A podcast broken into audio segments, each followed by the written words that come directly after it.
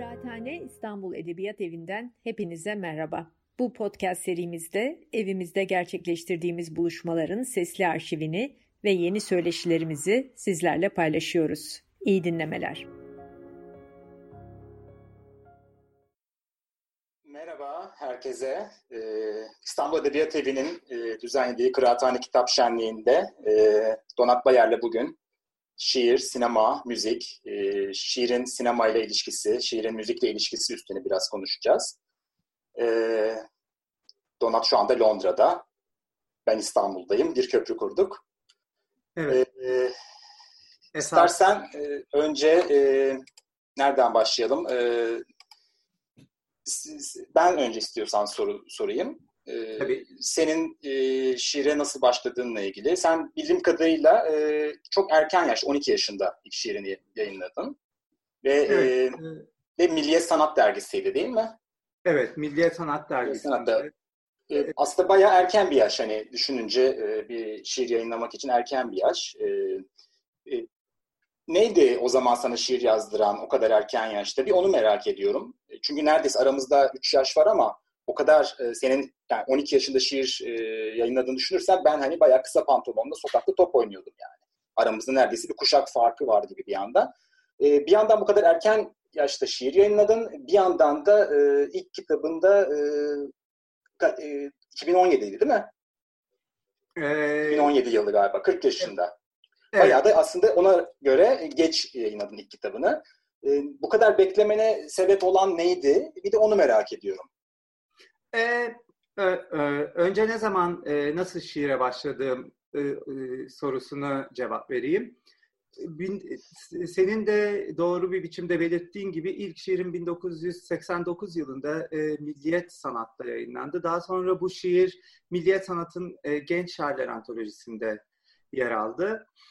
O antolojideki en genç şair bendim esasında. Bunu hatırlıyorum çünkü şairlerin doğum yılları da veriliyordu şiirlerin altında ve ben bakıp o zaman 22-23 yaşında burada herkes yaşlı, niye bu genç şairler antolojisi yahu filan dediğimi kendi kendime hatırlıyorum.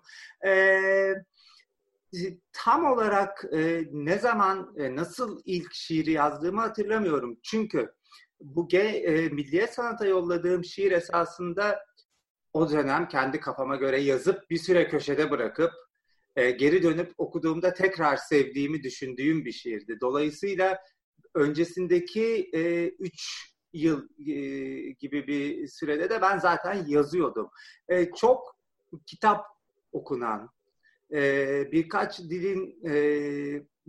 dilde kitapların olduğu ve benim sürekli bu kitaplara karşı merak duyduğum bir ortamın söz konusu olduğu bir evden geliyorum. Kitaplar bir an önce okumayı öğreneyim ve bu kitapları okuyabileyim dediğimi çok iyi hatırlıyorum. Daha ilkokula başlamadan önce. Dolayısıyla kitaplar, dergiler çocukluğumdan itibaren elimin altındaydı ve karıştırıyordum. Tahminimce orada şiirleri görüp, okuyup, belki şunu tahmin ediyorum, küçük yaşta belki de daha kolay ulaşabileceğimi düşündüm kısa kısa gördüğüm için ve bir şekilde okumaya başladım ve esinlenip yazmaya başladım. Ardından o şiir basıldıktan sonra birden kendimi daha ciddiye aldım. Vay, şiirimi yolladım, şiirim basıldı. Ben de bu dergilerden birindeyim ve ciddi şekilde hayatımın neredeyse vazgeçilmez bir parçası haline geldi. Bu yanılmıyorsam sorunun ilk kısmını yanıtlamış oluyor. İkinci ve hemen bunun ardından... Bir de şey var ama bildiğim kadarıyla o dönemde çok erken yaşta yine kendinden yaşça büyük, belki bir iki kuşak, bir iki nesil senden önce sayılacak şairlerle ve yazarlarla aslında ahbaplık kuruyorsun. Evet. Biraz oralardan bahsedebilir misin o hikayelerden? Nasıl tanıştın mesela? Evet. Şöyle, şiir yazarken dergilerin ötesinde şiir kitaplarıyla içli dışlı olmaya başladığım bir dönemde kuzenimin evine gidiyorum ve kuzenim de çevirmen yine ağırlıklı olarak neredeyse koltuktan öte kitapların olduğu bir evden bahsediyoruz. Orada açıkta olan, gözümün önünde olan değil de acaba aşağıda dolabın içinde ne kitaplar var diye karıştırırken gerçekten tepeden omuzumun üstüne bir kitap düştü. Keskin ucu olan ve omuzumu acıttı. Bu kitap Lale Müldür'ün Uzak Fırtına kitabıydı. İlk baskısı Şiir Sanatı yayınlarından basılmış olan. Elinde varsa sen de bilirsin, o kitabın gerçekten sert köşeleri vardır. Ne oluyoruz bir dakika falan derken kitabın kapağı ilgimi çekti. Arkadaki Lale'nin fotoğrafı ilgimi çekti ve açıp ilk şiiri görüp okuduğumda çok çarpıldığımı hatırlıyorum. Lale Müldür kimdir, nedir takip etmeye başladım. Yanılmıyorsam 90 yılıydı. 13 yaşındasın. Evet, 90 ya da 91 olabilir çünkü hemen bunun ardından koşa koşa kitapçıya gittim. Kitapçıda Lale Müldür'ün ve o sırada seriler kitabı ve Kuzey Defterleri önüme çıktı. Kuzey Defterleri yeni çıkmıştı, basılmış. Hatta açıkta duran kitaplardan biriydi. Girdiğin zaman önüne çıkabilecek. O kitapları aldım. Kuzey Defterleri yine kapağından içindeki bir sürü şiire kadar beni müthiş etkiledi. Çok yakın, hala çok yakın olduğum bir arkadaşım, o da yazıyordu, beraber yazıyorduk. Hatta bugün kendisinin doğum günü, Nilüfer. O koşarak işte Lale Müldür, başka kitabı da var, nedir ne değildi. Müthiş, biz Lale Müldür'ü bulabilir miyiz? Ne yapalım? Yanılmıyor, bir numara vardı. Çevirip, isim verip numara bulabiliyordun. Böyle bir şey hatırlamıyorum. 111 mi, 11 mi, 01 mi defalarca değişti. Hı hı. Buralardan Lale Müldür'e derken Haydar Ergülen'e şiirini okuyup ilgimizi çeken birkaç şaire ulaşıp çok sevdiğimizi, çok etkilendiğimizi, tanımak istediğimizi söyledik. Ve ne kadar hoş, ne kadar güzel, tabii gelin görüşelim dediler ve biz işte bir şekilde ailelerimize neredeyse, çünkü biz Suadiye tarafında oturan çocuklardık ve karşıya geçmemiz olaydı. İşte gizlice biz caddeye iniyoruz filan diye karşıya geçtik. İlk bir Lale ile Atatürk Kültür Merkezi'nin önünde buluştuk ve daha sonra sevinerek, gurur duyarak çok yakın olduğumuzu düşündüğüm bir ilişki başladı. Buna yer yer Seyhan Eresçelik'le görüşürdük. Düzenli bir biçimde Tomris Uyar'a giderdik, gelirdik her hafta sonu. Önce doğru hatırlıyorsam Taksim'de bir evde, daha sonra Mecdiye Köy'de.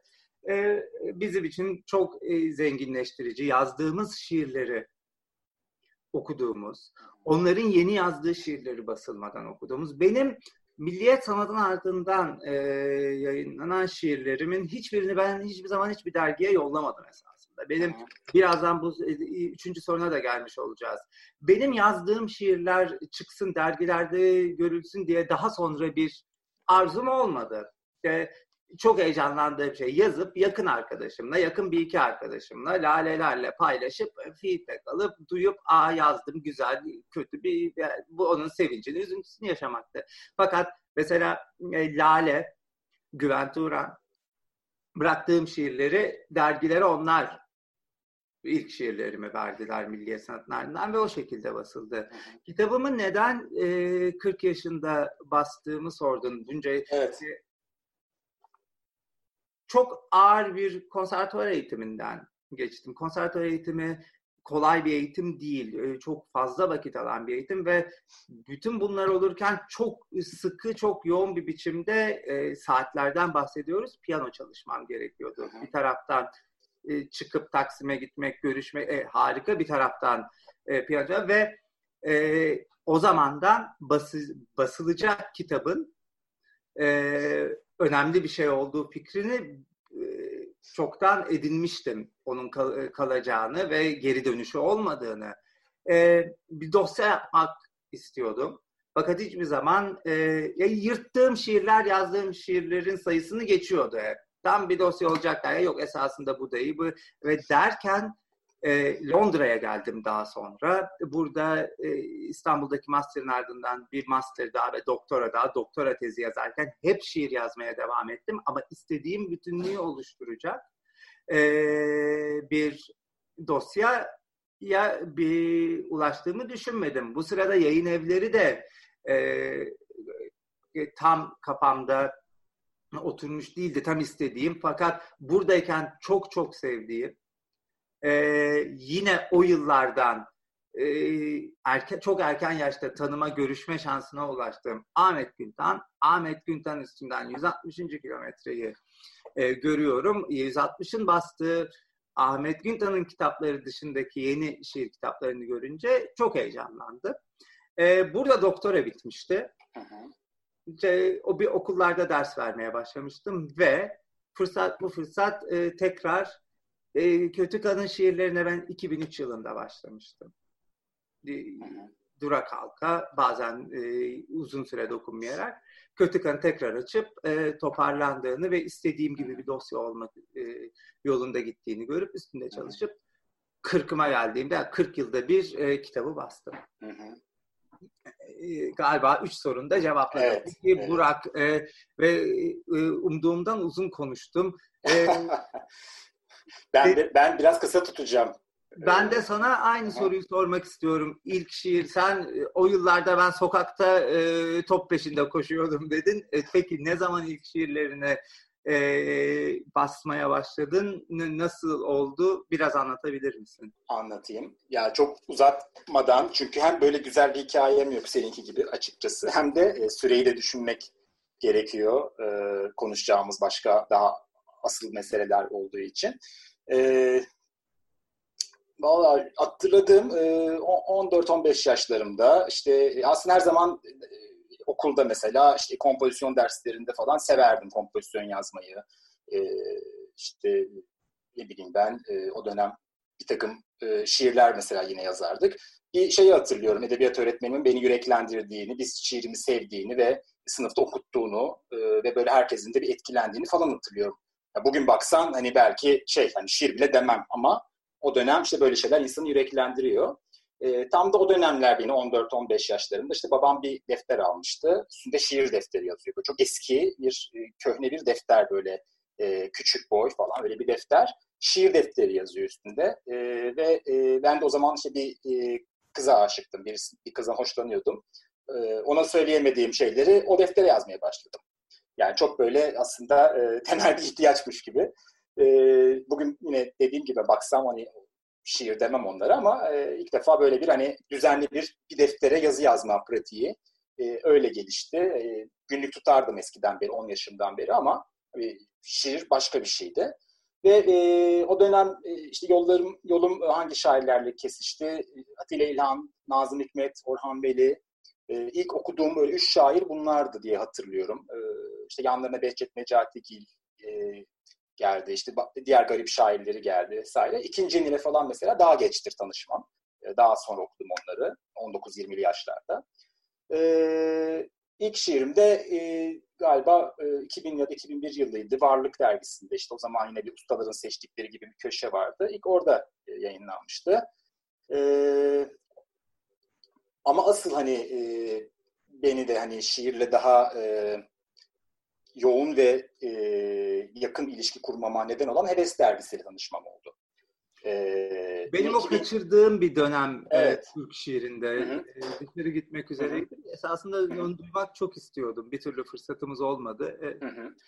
İşte 2003 yılıydı galiba. 2003 yılında ilk sayısı çıkmış Heves'in. Ben sadece uzaktan izleyen bir okurum. Bir şekilde kitapçıdan elime geçti, buldum, okudum. Hoşuma gitti, beğendim. Sonra galiba Mehmet Öztek'ti. Herhalde o bana ulaşmıştı.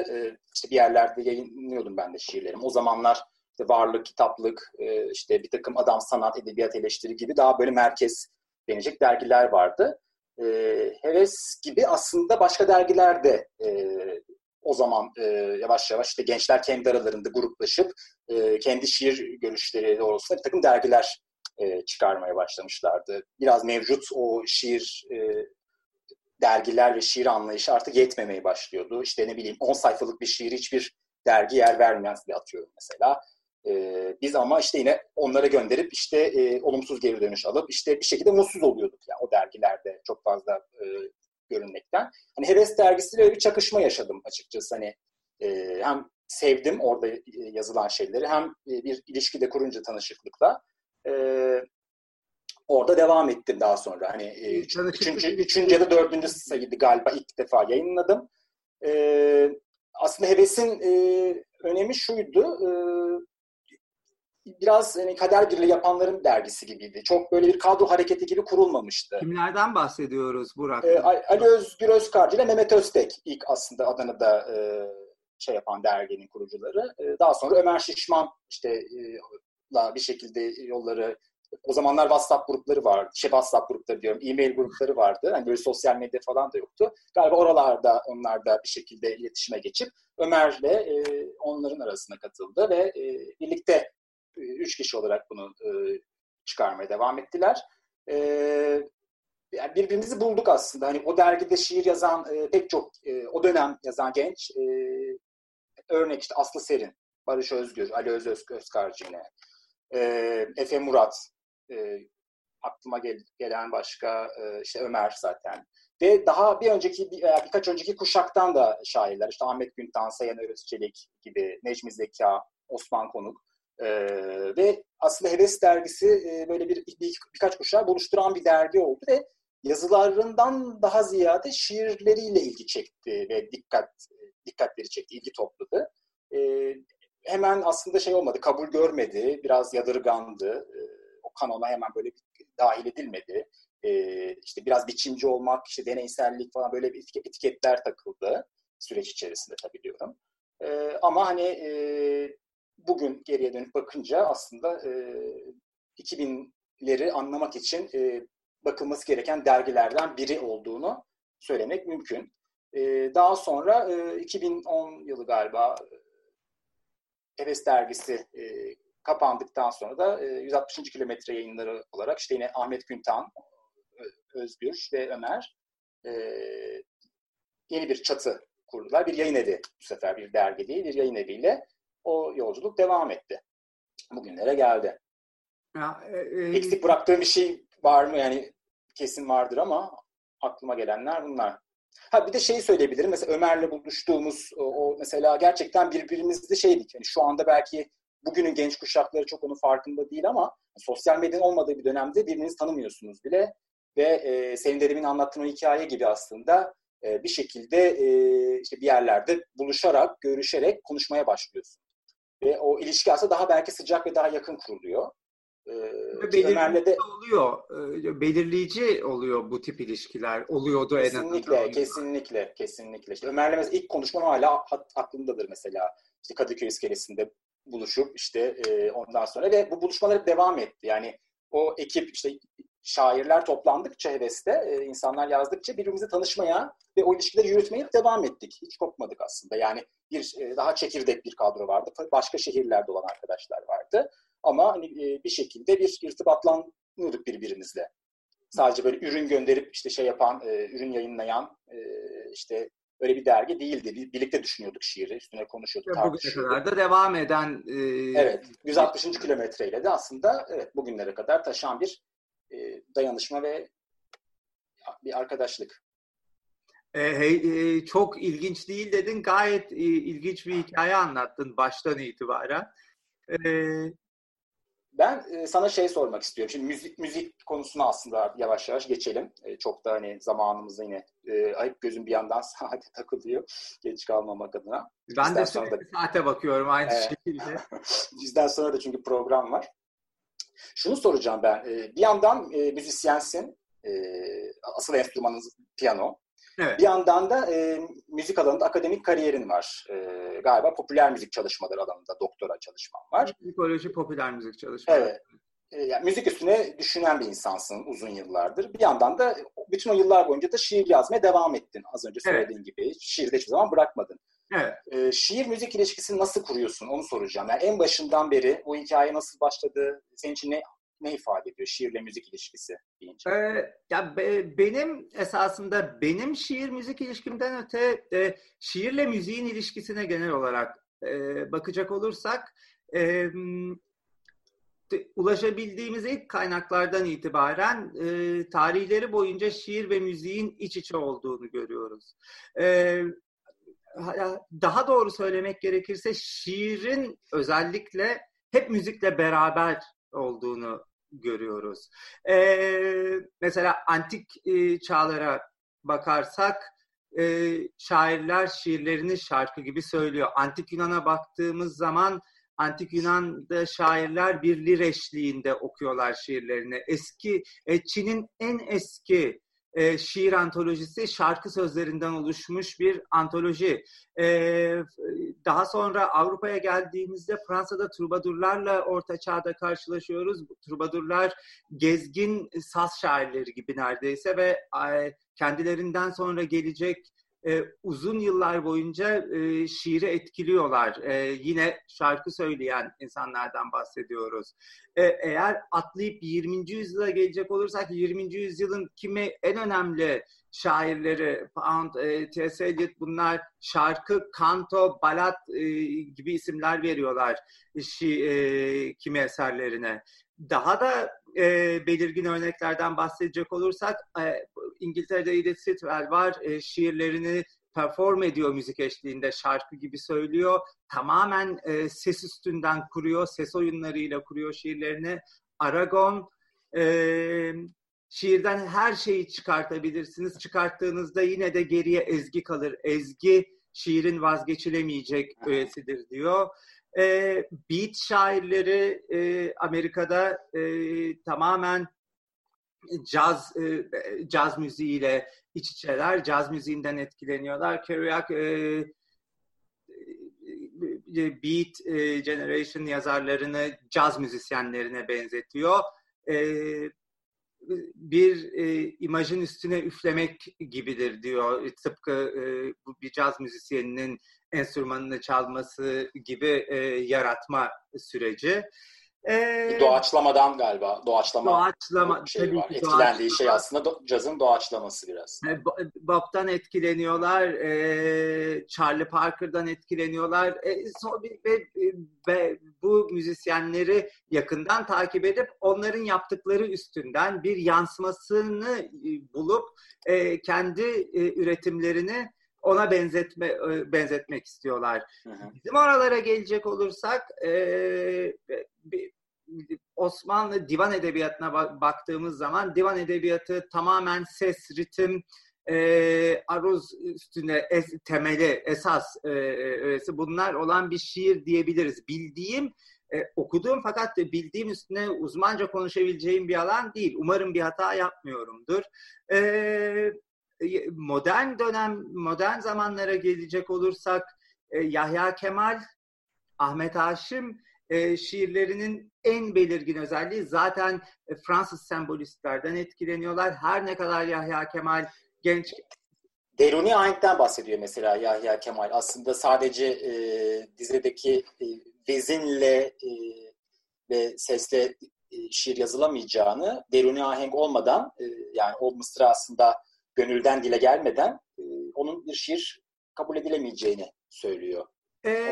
Deruni Aheng'le ilgili bir görüşün var mı? Şöyle, esasında tesadüfen neredeyse benzer bir yere geliyorduk.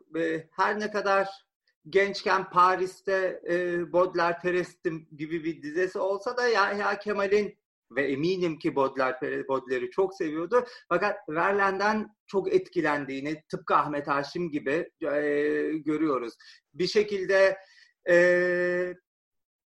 o müzikteki ritim, ses, ahenk dediği bana kalırsa Verlaine'in şiirinin esas öğesi olan ses. Verlaine Şiir Sanatı isimli şiirinde önce müzik, her şeyden önce müzik diye başlar. Açılışı şiir sanatı şiirinin önce müzik. Bana kalırsa Yahya Kemal'in kastettiği de o müzik, o ses ve Elbette bu müzik, bu ses çalışarak, planlayarak, hesaplayarak, kafiye bularak yaratılabilir. Orada ama Yahya Kemal'in yine doğru hatırlıyorsam söylemeye çalıştığı, bu ne zaman doğal biçimde gelirse, zorlama değilse, o zaman şiir olur diyor. O zaman şiir olur diyor. O gün müzik ve Yahya Kemal'in müzikten esinlenmenin nasıl olması gerektiğini düşünerek söylediği şeyi bugüne de taşıyabilir. Bugün de yeni şiirde kimi denemeler oluyor. Okuduğumuz zaman hani bu orijinal olma çabasıyla zorla koyulmuş bir imaj, bir kelime, bir fiil diyebiliyorsun. Aynı, ama ne zaman ki çok doğal geldiğiniz, evet burada gerçek bir yetenek var, bu harika bir şiir diyoruz. Bana kalırsa ona benzer bir şey. Ama orada Fransız sembolistlerinin özellikle Verlaine'in etkisinin yoğun olduğunu düşünüyorum. Ahmet Haşim'de, Yahya Kemal'de çok orijinal bir şey demediğime de eminim. Eminim ki söylenen, konuşulan. Peki Türkçe baktığımız zaman aslında Aruz'dan sonra bir serbest müstesat dönemi var Tevfik Fikret'le. Orada kısa dizeler koyup ritmi aksatıyor. Daha sonra hece ölçüsü, serbest hece ve Nazım Hikmet'le birlikte serbest nazıma geçiyoruz ve artık hani, ses kafiye yine var ama ölçü dediğimiz şey daha değişiyor. Yani ölçüyü uyağa devam ettiriyor ama ölçüyü kaldırıyor. Ritim kazanıyor aslında. Sesli, müzik kalitesi değişiyor bir anda şiirin. Evet. Ve daha sonra Garip'le beraber bir iç ahenk meselesi. Şimdi başlıyor. Yani onlar tamamen kafiyeyi de kaldırıyorlar ama bir iç ahengi devam ettiriyor. Orhan Veli bunu söylüyor. İç ahenkten bahsediyor. Şimdi şöyle, Garip bana kalırsa bu anlamda yeni şiire giden yolda bugün okuyup gördüğümüzden çok daha devrimci bir şiir olduğu konusunda hepimiz sanırım hemfikiriz. Bir maddeleri şiirin müzik ve resim gibi diğer sanatlarla tamamen ilişkisinin kesilmesinden bahsediyor. Fakat dediğin gibi bir iç ahenk devam ediyor söz konusu. Bana kalırsa resim değil ama müzikle ilgili konuşacak olursam, şiirin müzikle ilişkisinin kesilmesi derken kendinden önceki büyük şairlerin, Yahya Kemal'in, Ahmet Haşim'in müzikten anladığı şey ve bununla ilişkiyi kesmek. Fakat biraz önce ta antik dönemlerden itibaren şiirin müzikle olan ilişkisi konuşuldu. Yahya Kemal, Ahmet Haşim'in müziğe verdiği önem konuşuldu. Çıkıp Garip bunu söylediği zaman esasında bugün gördüğümüzden çok daha devrimci bir şey söylemiş oluyorlar. İç ahenki tutmaya devam ediyorlar fakat yan yana kelimeleri ahenkli bir biçimde, güzel tınlayan bir biçimde koyma derdini bir yana bırakmak ötesinde bunun tam aksi yönünde çalışıyorlar. Ve zaten ardından da ikinci yeniye geliyoruz. Elbette ikinci yeninin şiirinde de müzik, sesleri yan yana ahenkli bir biçimde koymak falan şeklinde yer almıyor. Yine yanılıyor olabilirim, uzmanlık alanım değil. Fakat ikinci yeniye baktığımda Edip Cansever, Turgut Uyar ya da Cemal Süreyya'nın müzik konusunda çok fazla düşündüklerini de sanmıyorum. Edip Cansever'in bir röportajını hatırlıyorum. Ses, yeni bir sesten bahsettiği, eminim ki bütün bu şairler ki çok sevdiğim şairler benim röportajlarından anladığımın ötesinde üstüne düşünmüşlerdir müziğin. Fakat ikinci yeninin içinde bahsedilmesi gerektiğini düşündüğüm ki muhtemelen senin şu anda... Atonallik konusu. Atonallik konusu mu? Atonallik ve Ece Ayhan gibi bir şair var. Hemen söylemem gereken, Ece Ayhan gerçekten müzik dinleyen, gerçekten 20. yüzyıl müziğini seven, gerçekten bu müziğe kafa patlatmış bir şair. Ancak sorunlu bir nokta var. Atonallik mi dedin? Şimdi Ece Ayhan... Bu atonallik, pardon sözünü kestim de, aslında böyle Ece Ayhan'la Türk şiirinde işte girdiğini düşündüğümüz konu başlığı olarak bildiğimiz ama aslında teknik olarak da çok vakıf olmadığımız bir mesele. Şimdi sen hem bir müzisyen olarak hem bir şair olarak bu atonalliği bir anlatabilir misin? Ne kastediliyor? Ece Ayhan gerçekten doğru mu anlıyor? Çok tartışılmış bir konudur. Bana kalırsa orada kimi sorunlar var.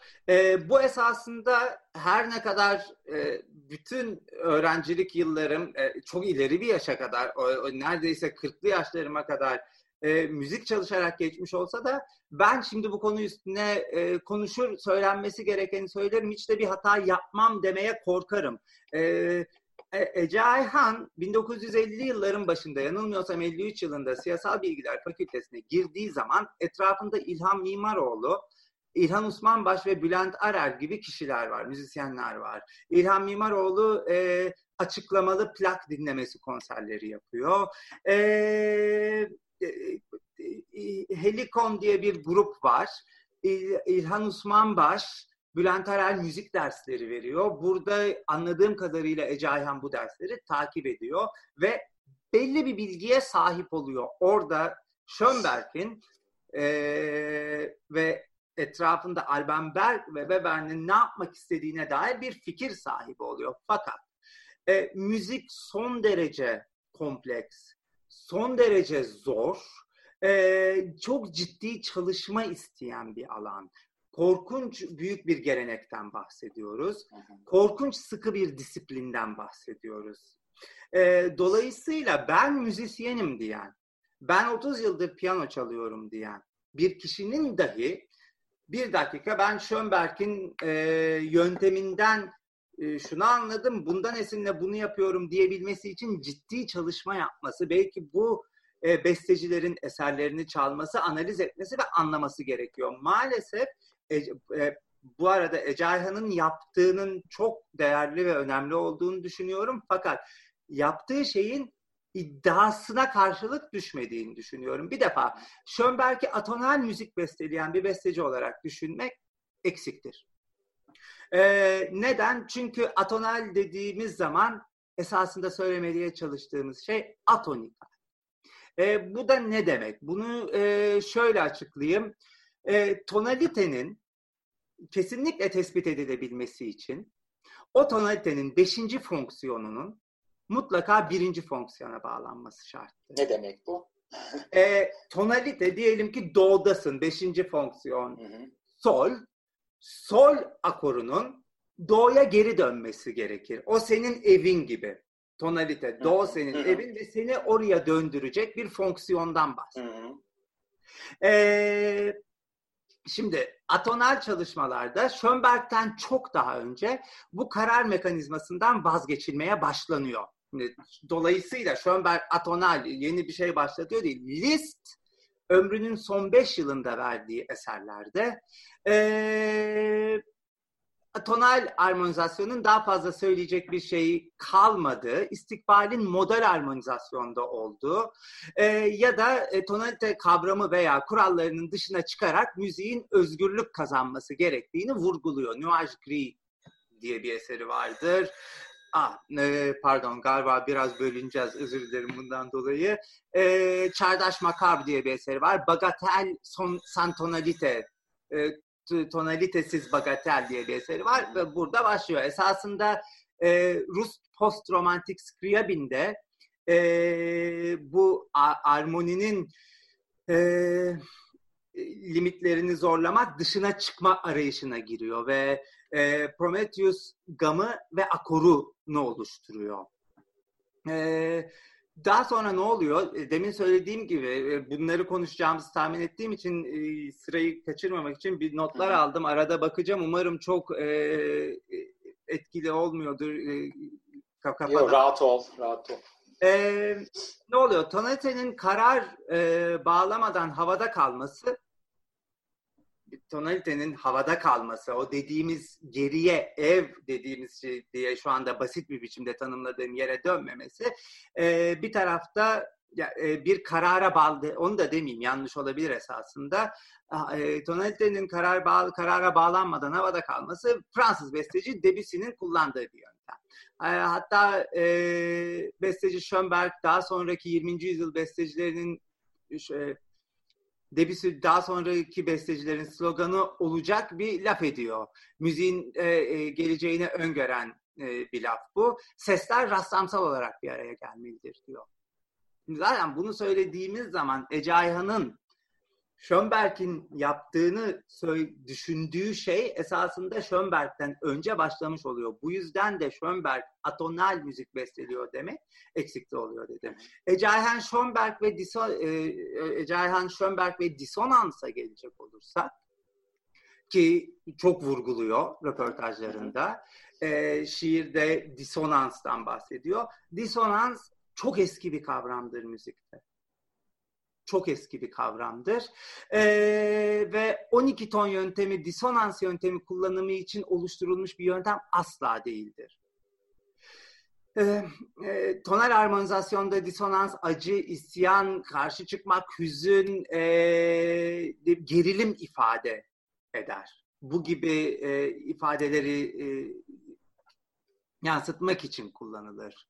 Fakat Schönberg'te ise disonans dramatik boyutundan arındırılarak tamamen bir yazım biçimi olarak değerlendirilir. Dolayısıyla disonanstan o güne kadar anladığımız şey bu devrim, karşı çıkmak ya bu anlamından tamamen arındırılıyor. Hatta disonansı tatlı ve keskin disonanslar diye tamamen sesin duyulmasına ve algılanmasına ilişkin bir boyuta ulaştırıyor. Halbuki tonal armonizasyonda konsonans ve disonans uyumlu ve uyumsuz sesler olarak değerlendirilir demin de söylediğim gibi ve bu değerlendirme 12 ton yönteminde dramatik içeriği nedeniyle reddedilir. Uyumsuz ya da uyumlu sesler kavramı tonal armonizasyonun anlatım öğesi olduğundan disonans Schönberg'in yönteminde kesinlikle bu anlamda değerlendirilemez. Buradan gelebileceğimiz nokta. Schönberg'ten etkilendim. Disonanslar bir Mustafa Irgat'a sorulan bir soru vardı. Bambu, evet. Çat işte disonans değil. Hele 12 ton yöntemi dahilinde anladığımız bir şey. O da olmadığını zaten söylüyor. Mustafa Irgat çok haklı bir biçimde bununla ilgisi olmadığını söylüyor. Bana kalırsa dolayısıyla neredeyse Türk şiirinde bir mit haline gelmiş olan bu atonalite, disonans, ikinci Viyana okulundan etkilenmek, Schönberg'den, Berg'den etkilenmiş olmak bana kalırsa bir çok iyi niyetli bir şekilde iyi bir sonuç da vermiş fakat o iddiasını gerçekleştirmemiş ve biraz da yanlış anlaşılmış olduğunu düşündüğüm bir şey. Yanılıyor olabilirim. O 12 ton yöntemi dememiz gerekiyor. Doğru tanım. 12 ton yöntemi de bambaşka. Yine nasıl açıklayabilirim? Seslerin 12 sesin seçildiği, belli bir şekilde sıralandığı, daha sonra tersten baş aşağı çevrildiği bir çeşitli şekillerde kullanıldığı, sıkı kuralların olduğu, kontrpuan kurallarından yararlanıldığı fakat demin bahsettiğim tonal harmonizasyon kurallarının tamamen dışında hareket eden açıklaması ve açıklasam bile eğer işin içinde değilse ki benim açıklamam eksikli olacaktır, anlaşılması güç, kompleks bir şey ve bunun edebiyata, resme ya da başka bir sanat dalına yansıtılabilip adapte edilebilmesi ne kadar gerçekçi çok da emin olamıyorum. Bir şey sormak istiyordum ama böyle süre bayağı bir şey gibi sayaç gibi geriye doğru gidiyor. Sinema konusunda konuşacağız. Bu şair, az önce bir soru da geldi galiba, gözüm takıldı. Tam da aslında konuşmak istediğimiz bir konuydu ama belki birkaç kısa toparlayabiliyorsan eğer, hani bu şair, Ozan rakçılar, Ozan şarkıcılar, işte son yani Amerika, Anglo-Sakson bir gelenek bu bildiğim kadarıyla. Söz yazarlığının şiirle ilişkisi, işte biraz küçümsenir söz yazarı, güfte yapmak, işte bu şiir değildir diye biraz aşağılanır tırnak içinde. Kısaca sen de mi böyle düşünüyorsun? Ben ne düşündüğümü hızlı bir şekilde... Yani, ben böyle düşünmüyorum.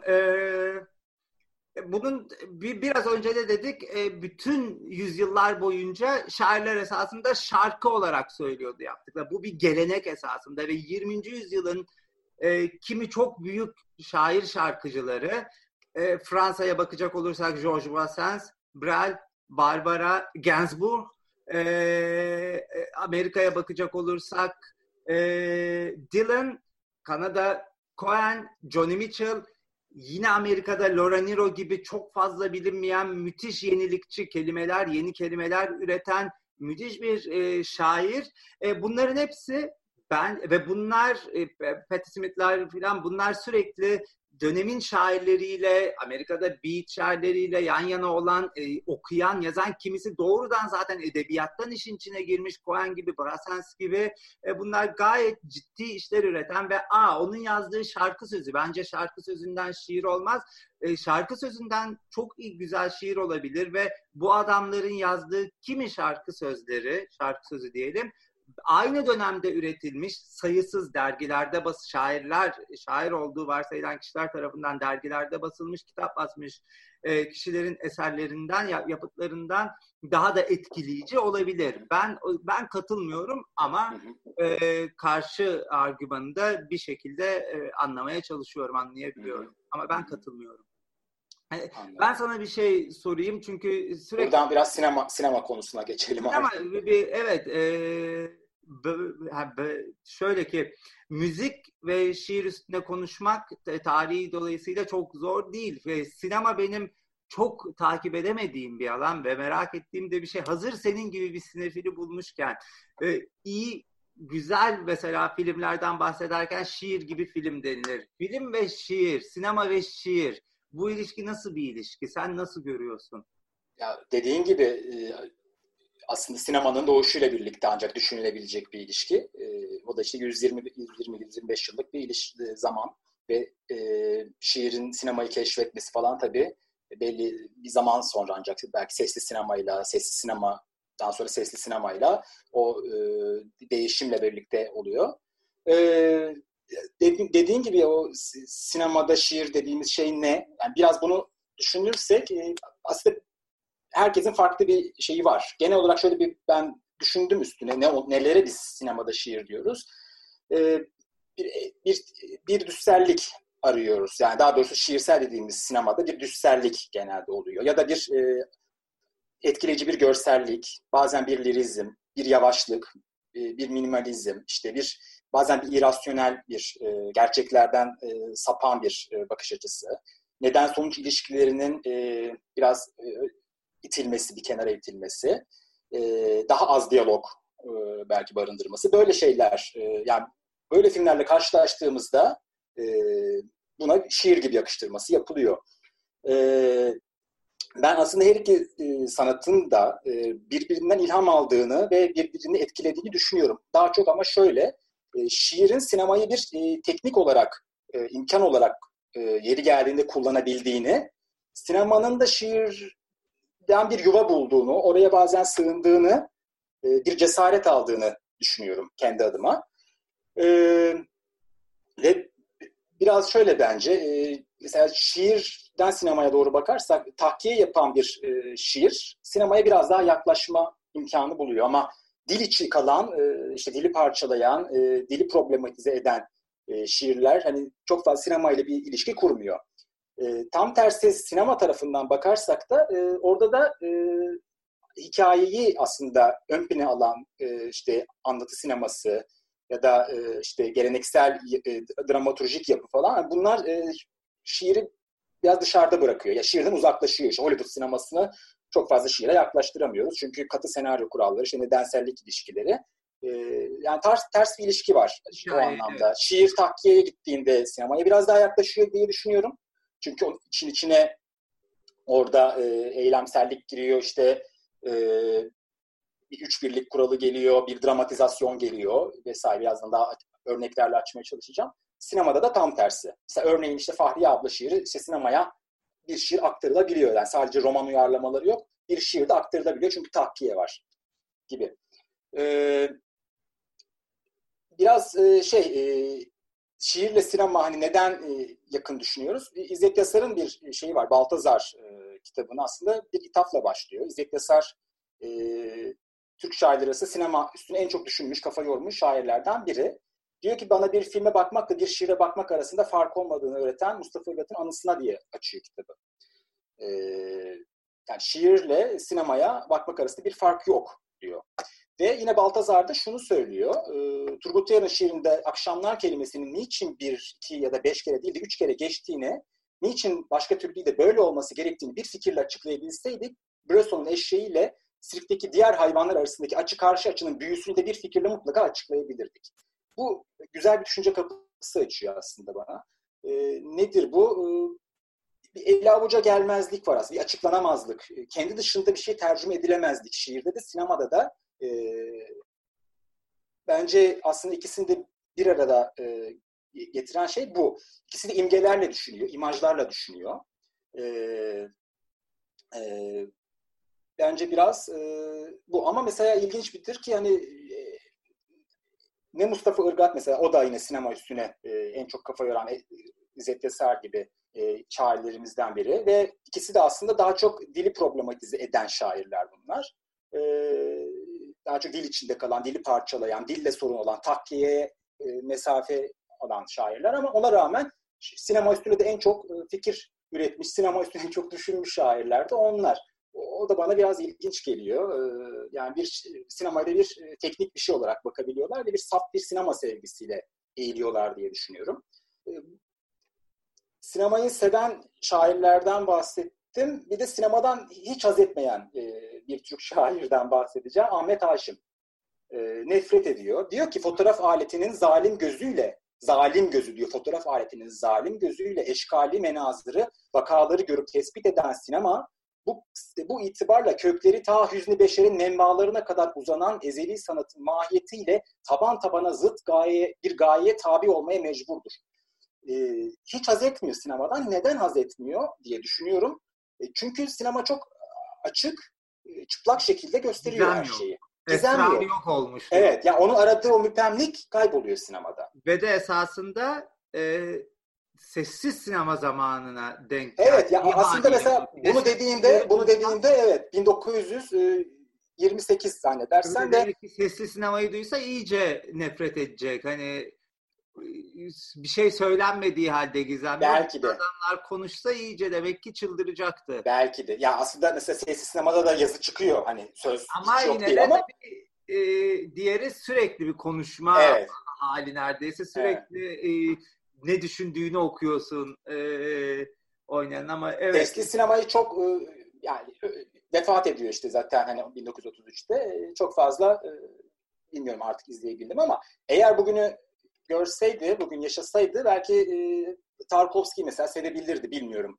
Oradaki biraz puslu, grenli, böyle bir filtrenin arkasında sanki biraz netlik problemi olan bir fotoğrafa benziyor aslında Haşim'in şiiri. Oradaki o puslu, biraz anılar, rüyalar, iç içe geçmişlik, geçmişe dönüş, işte rüya ile anı, rüya ile gerçek arasında ne zaman rüya başlıyor, ne zaman gerçeğe geçiyor. Yani Tarkovski bunları biraz daha gizemli, flu bırakır. Yani çok açık bir şekilde şey yapmaz. Belki sevebilirdi, bilmiyorum. Hani öyle bir sinemadan hoşlanabilirdi. Ama daha çok fotoğraf aslında. Haşim'in sineması, yani şiirinde de daha çok bir fotoğraf görüyoruz ya da bir resim görüyoruz. Müphem bir fotoğraf görüyoruz. Peki şiir ve sinemadan bahsettiğimiz zaman benim gibi konuyu çok bilmeyen biri için tabii ilk anda hemen akla Marcel Carné, Prévert kardeşlerin işbirlikleri, bu Fransız sinemasının şiirle ilişkisi ve o dönem filmler geliyor. O konuda ne düşünüyorsun? Ya o biraz şey, yani aslında bir akım olarak görüyorum onu. Hani çok fazla şiirle yani biraz gerçeğin o sert taraflarını törpüleyen bir sinema. Hani biraz böyle sıradan insana bakan, biraz garibe benzetiyorum aslında. Hani biraz gariple benzeşen bazı tarafları var. Biraz sıradan insanın işte o İkinci Dünya Savaşı'na yaklaşan bir dönemde çıkıyor ortaya zaten ve o dönemin sert, acımasız bir gerçekliği var. Onu biraz törpülüyor, biraz romantize ediyor, melankolikleştiriyor. Sıradan insana öyle bakıyor. Biraz puslu bir hava, işte biraz Muhtemelen bütün bunlarda o şiirsel öğeyi bir şekilde belki de o dönemin izleyicisi için o getiriyor olabilir. Emin olamadım. Senin daha iyi. Biraz aslında oradansa şeye bakmak istedim. Tarkovski'ye biraz bakmak istedim. Neden? Çünkü sinema ve şiir deyince akla gelen hani böyle ilk hani sinemanın şairi denen insan, hani yönetmen Tarkovski. Çok kısaca onun sinemada şiir derken ne anladığını anlatmak istiyorum. Daha doğrusu yorumlamak istiyorum.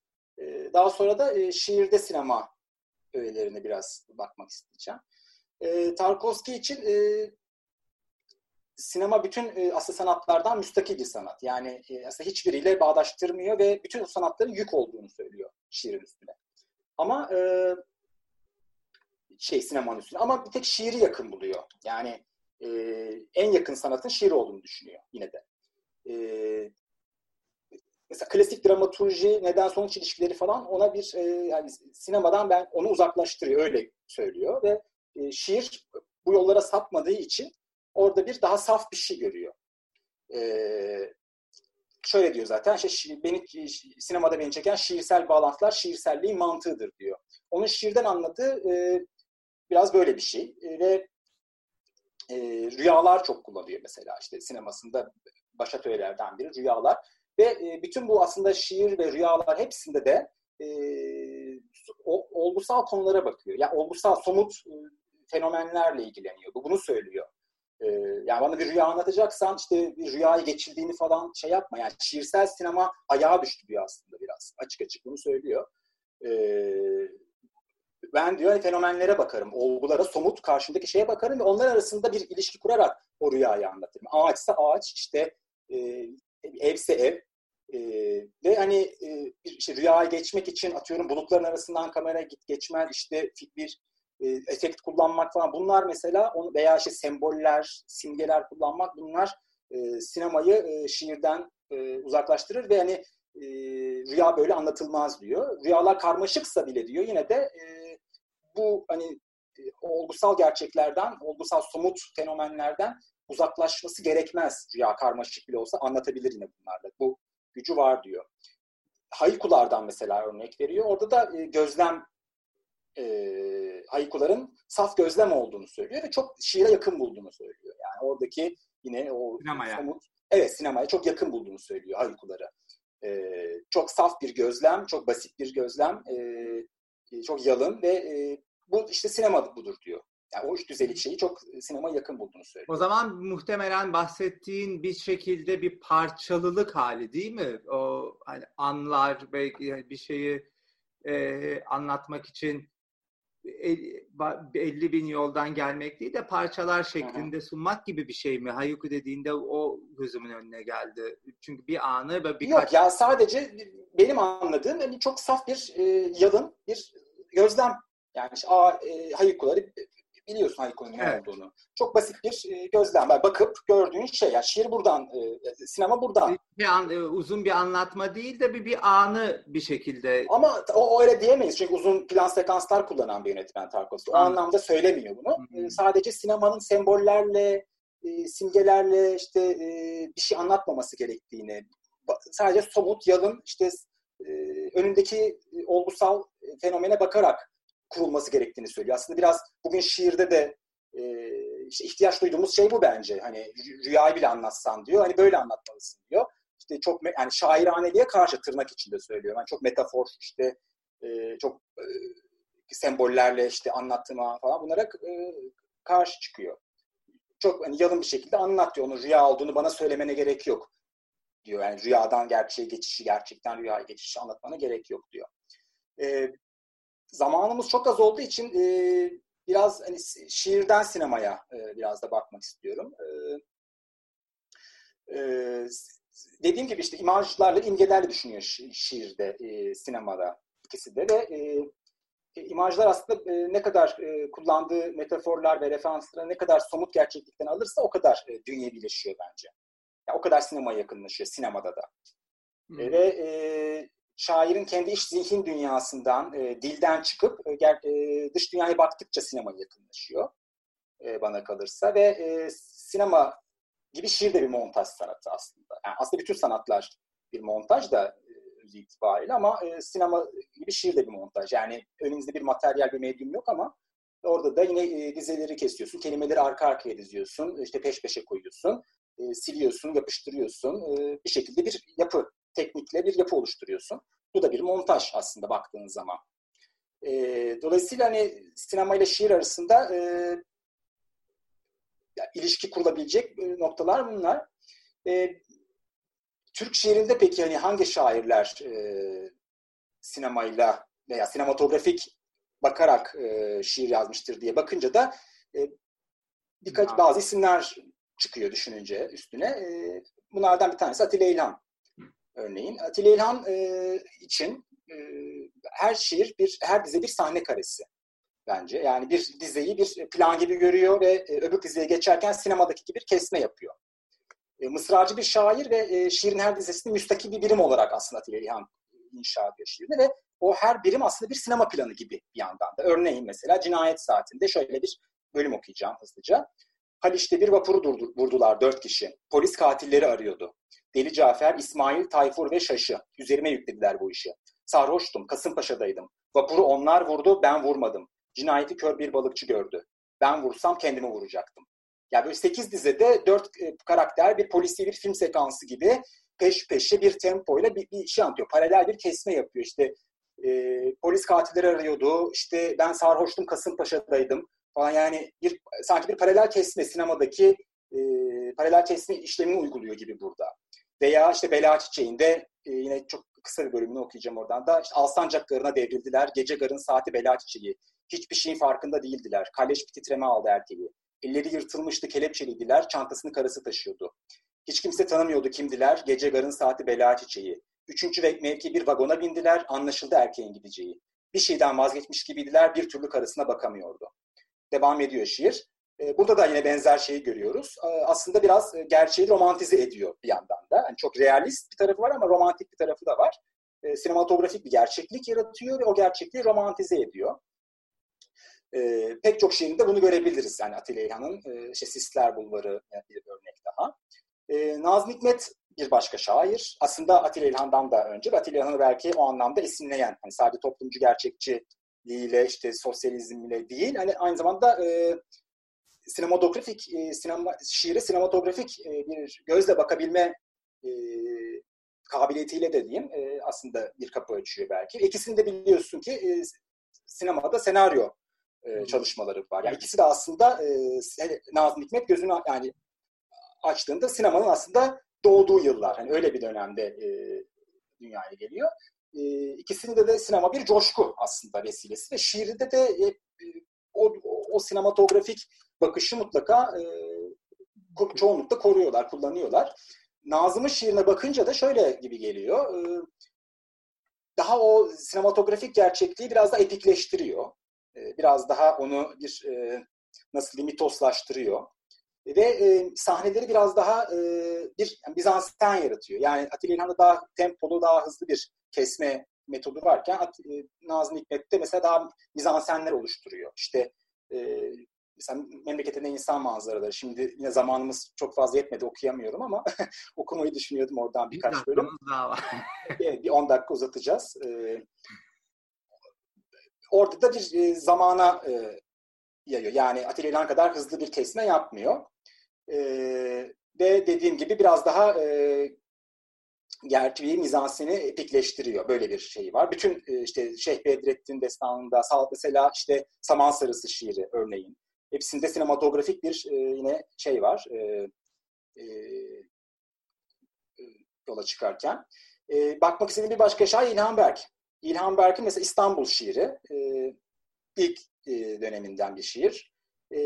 İnanılmaz sinematografik. Ve daha sonra hani İlhan Berk çok fazla yola saptığı için aslında o şiirin şeyi hani çok erken bir aslında habercisi gibi Pera ve Galata. Yani 40 sene önceden aslında İstanbul şiirini yazarak Pera ve Galata'yı 40 sene sonra yazacağı kitapları bir yandan sanki göstermiş gibi. İstanbul şiiri yani çok kısaca okumak istiyorum. Yani çünkü okumayınca da boşa gidiyor gibi sözleri. Bu sırada İlhan Berk demişken hemen bir parantez açayım sen şiiri ararken. Buldum şiiri. Devam edeyim mi? Tamam, okey. Yani tamam. Çünkü şiirde ses onun için de çok mühim der. İkinci yeni pek önem vermedi derken İlhan Berg ses esastır diyordu. Onu söyleyeyim. Geri şimdi devam edelim. Tamam. Tamam. İstanbul şiiri şöyle başlıyor.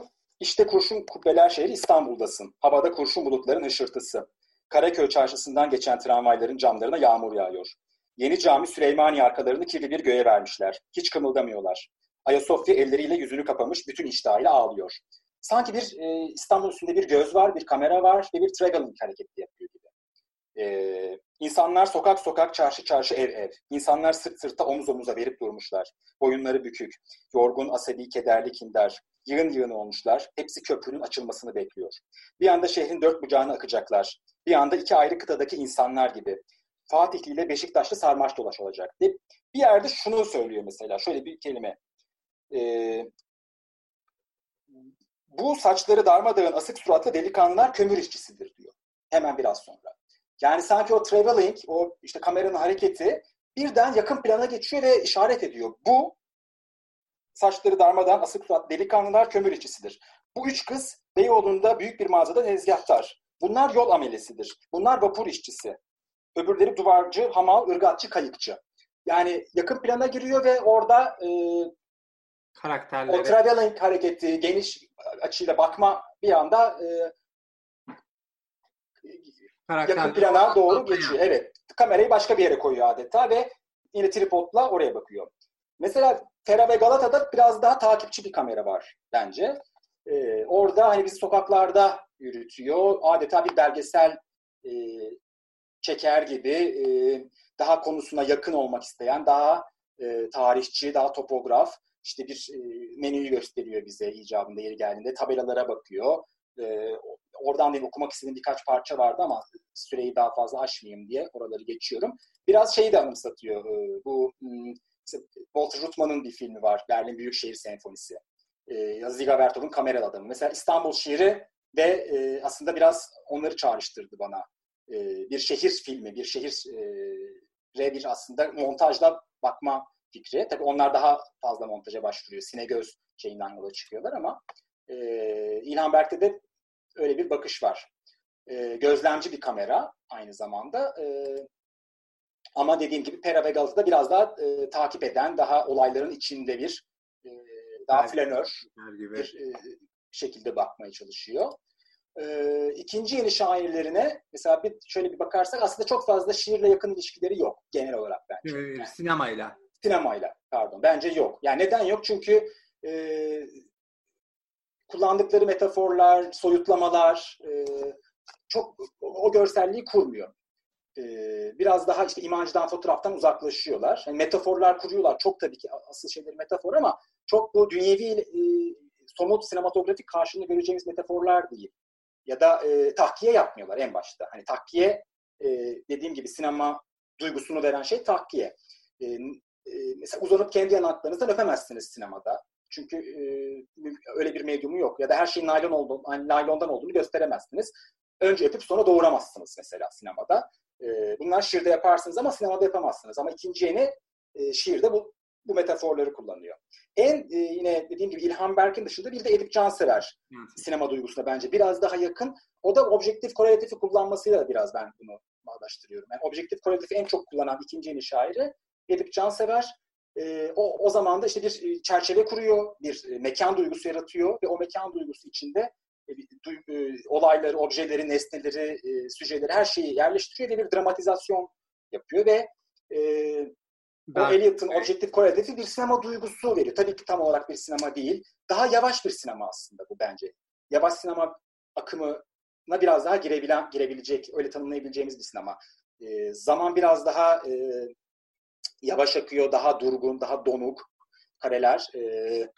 Aksiyonlar değil, durumlar ön plana çıkıyor. Mesela Nazım'la, Atilla İlhan'la falan o anlamda çok farklı bir sinematografiden bahsediyorum.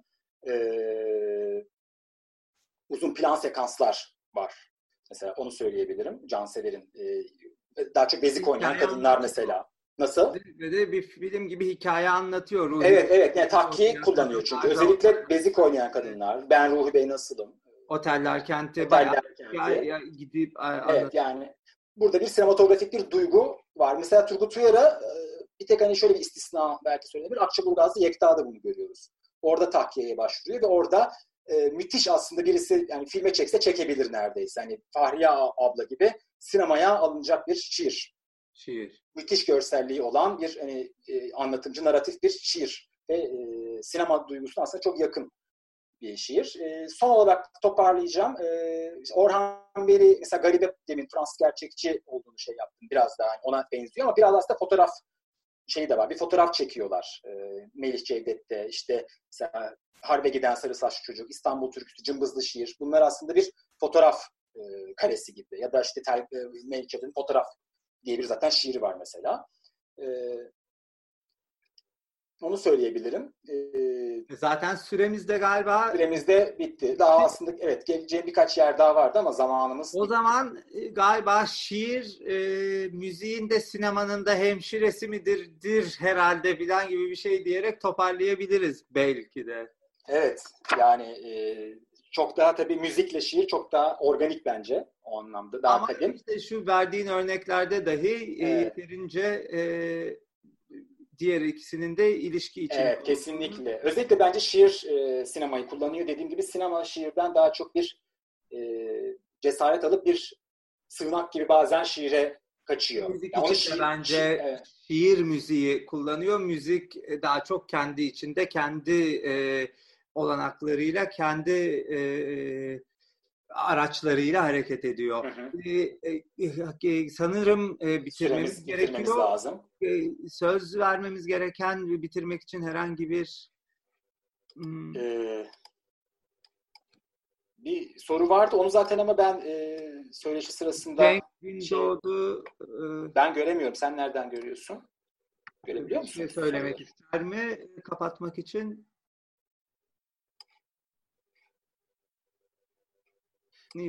bence daha fazla şey yapmayalım. Tam çünkü şeydeyiz şu anda. Evet, aşmayalım.